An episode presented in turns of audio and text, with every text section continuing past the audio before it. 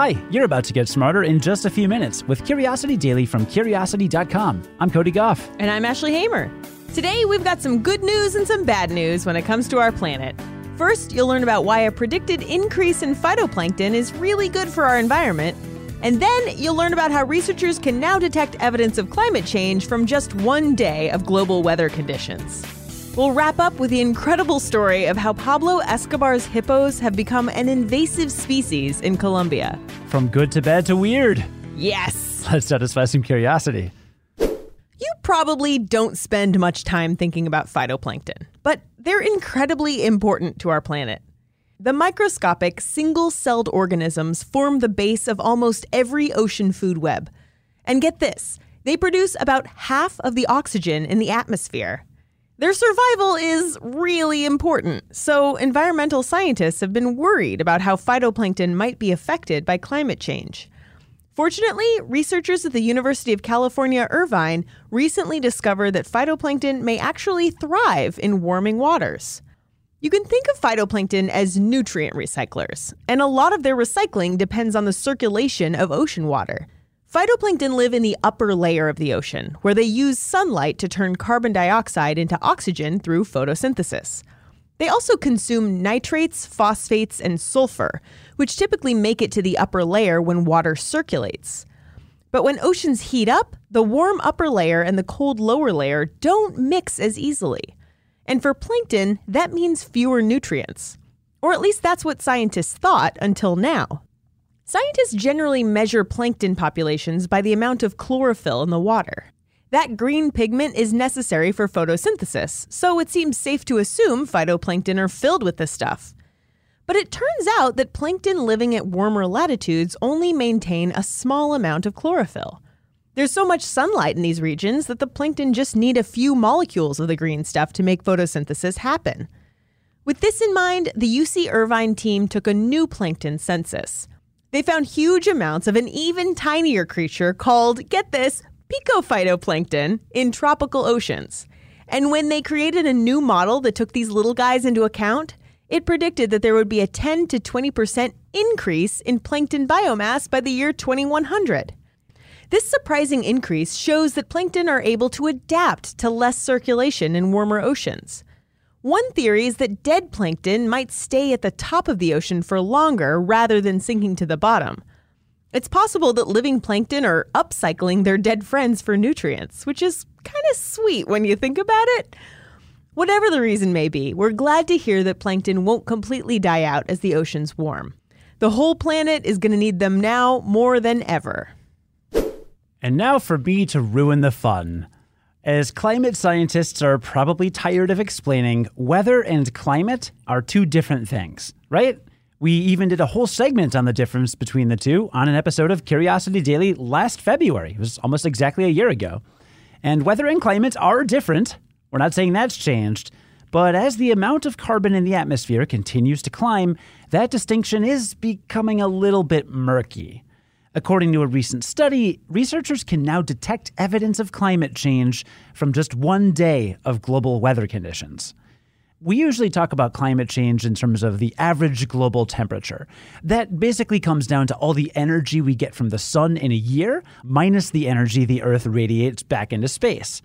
Scientists analyzing annual changes have seen the average global temperature rise by about 1.5 degrees Fahrenheit since the Industrial Revolution but they had been very careful to make the distinction between that long term trend and whatever the weather was on any particular day. I mean, like, if there's a snowstorm in December, that doesn't mean that the Earth isn't getting warmer because it's cold on one day, right? But now, for the first time, researchers have detected the effect of climate change on daily weather. They can see evidence of climate change on the global weather pattern for any day since the spring of 2012. Here's how this works local weather conditions are affected by a ton of variables, like atmospheric pressure, cloud cover, and high altitude wind patterns. A surprise cold front can cause local temperatures to plummet by 30 degrees. Since climate change is relatively subtle compared to such extreme variations in weather, it's very hard to see the effects of climate change in local weather data. But when you look at daily weather data for the entire planet, local variations virtually disappear. What these researchers have done is compared the expected natural variations of temperature and humidity across the world with what's actually observed. And there's a big difference, and they found that it's explained by the effects of climate change. But like I said before, that still doesn't mean that a cold day in Chicago in December means that global warming isn't a thing. Again, this is daily weather on a global scale. As one of the co-authors told the Washington Post, quote, weather is climate change if you look over the whole globe, end quote. And what's behind the change? Well, for one, scientists are getting better at measuring and analyzing weather and climate data. The researchers here used cutting edge machine learning techniques to study huge, complicated data sets. But another thing that happened is stronger signals in the data. Climate change becomes easier to spot as it becomes more extreme. Here's hoping we can reverse that trend. Ashley, you owe me for doing the bad news. People aren't going to like me now. Well, thank you for falling on that sword. Today's episode is sponsored by Clear. I'm generally a pretty punctual person, but for some reason, I am the worst at getting to the airport on time. And that's why I'm excited about our newest sponsor, Clear. Clear helps you get through security with the tap of a finger so you can get to your gate faster, where Ashley is probably waiting for Cody to get there all sweaty and. Never happened. I don't know what you're talking about. So, Clear replaces the need for physical ID cards, using your eyes and fingertips to get you through security. It works great with pre check, too. Signing up is easy. Just create your account online before going to the airport, and then once you get there, a Clear ambassador helps you finish the process. Clear helps you get through security faster in over 65 airports and stadiums across the country, with more being added every day. Up to three family members can be added at a discounted rate, and kids under 18 are free when traveling with a Clear member. Right now, Curiosity Daily listeners can get their first two months of Clear for free. Go to clearme.com slash curiosity and use code curiosity. That's C L E A R M E dot com slash curiosity, code curiosity, for your free two months of Clear. Okay, this next sentence might break your brain. Pablo Escobar's hippos are pooping too much. Okay, okay, I'll explain.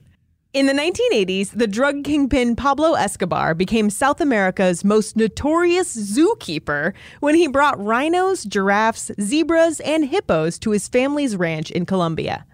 When his empire collapsed in the 90s, most of the animals were sent to zoos across the region, except for the four resident hippos. Those hippos made more hippos, and now there are 80 of them. New research says they're having a big impact on the environment, and it stinks.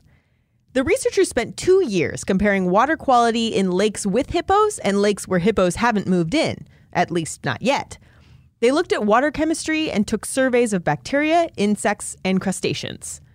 It turns out that hippos introduce a lot of nutrients into their new environments. Nutrients? Poop. Like I said, th- there is so much poop. Oh, right. See, hippos spend their nights on land, roaming around and eating. They spend their days cooling off in lakes, where they relieve themselves constantly. Basically, they collect nutrients and energy from the land, break it down, and deposit it into the lake. All that poop changes the water chemistry and can have a huge effect on everything else that lives in the water. It can alter the kinds of algae and bacteria that thrive there and may even lead to algae blooms, which can smother the water's surface and use up all the oxygen. Like I mentioned, the hippo population there has grown from 4 to 80 in just two decades. The researchers think that two decades from now, their numbers could climb into the thousands. These hippos are technically an invasive species, the largest invasive species in the world, in fact. It remains to be seen how these lumbering interlopers affect their native neighbors, like manatees, caimans, and giant river turtles. This is the first study on what the hippos are doing to their environment, so there's still a lot we don't know. But it's probably safe to say that they aren't good news for their local ecosystems. And it's best we tackle this problem earlier than later. After all, those hippos are just going to make more hippos. Let's recap what we learned today. Well, it turns out phytoplankton's pretty important, as in it produces about half of the atmosphere's oxygen, which is as much as all land plants combined. Yeah, just because they're small doesn't mean they're not important. Yeah, and one silver lining of global warming for a long time, we thought that climate change was going to make tropical oceans inhospitable to phytoplankton, but new evidence suggests that the phytoplankton will actually increase in population in those areas. So, one little piece of silver lining. Yeah, but a not silver lining. What do you, what's the opposite of silver? Gray. Um, like the worst rock, the worst mineral. Like yeah, I I guess. okay. I just googled the worst rock, and the top result is Creed. One creed lining is that we can now detect the effects of climate change in daily weather patterns if we look at all of the weather around the globe as a whole. Daily global weather patterns. Yes. Daily global weather patterns. Very important distinction. Because climate and weather are still different things, but climate and global weather are more linked than you think. And speaking of things that aren't super great for our planet, but also really bizarre and worth noting, is that infamous drug kingpin Pablo Escobar created a family zoo in Colombia, and now its hippos are running rampant, messing with the chemical balance of lakes. Yeah. and I mean, like, I feel like the first the first instinct for many people would be like, all those hippos, I want to go see all those hippos. You don't want to see the hippos. Hippos are mean I've heard they're very dangerous. violent. Yeah. Yeah. You want to stay away from those hippos. Also, you might want to Google hippos pooping because it's awful.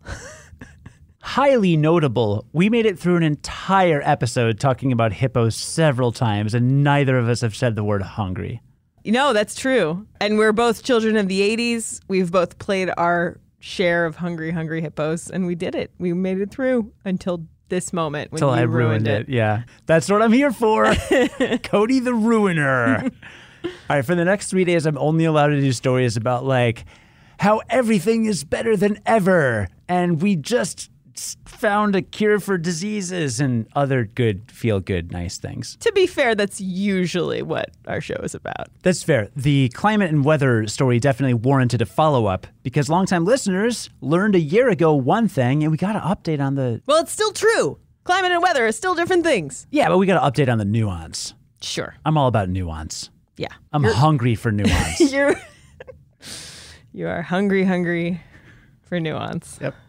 Today's stories were written by Andrea Michelson and Grant Currin and edited by Ashley Hamer, who's the managing editor for Curiosity Daily. Today's episode was produced and edited by Cody Gough. Join us again tomorrow to learn something new in just a few minutes. And until then, stay curious.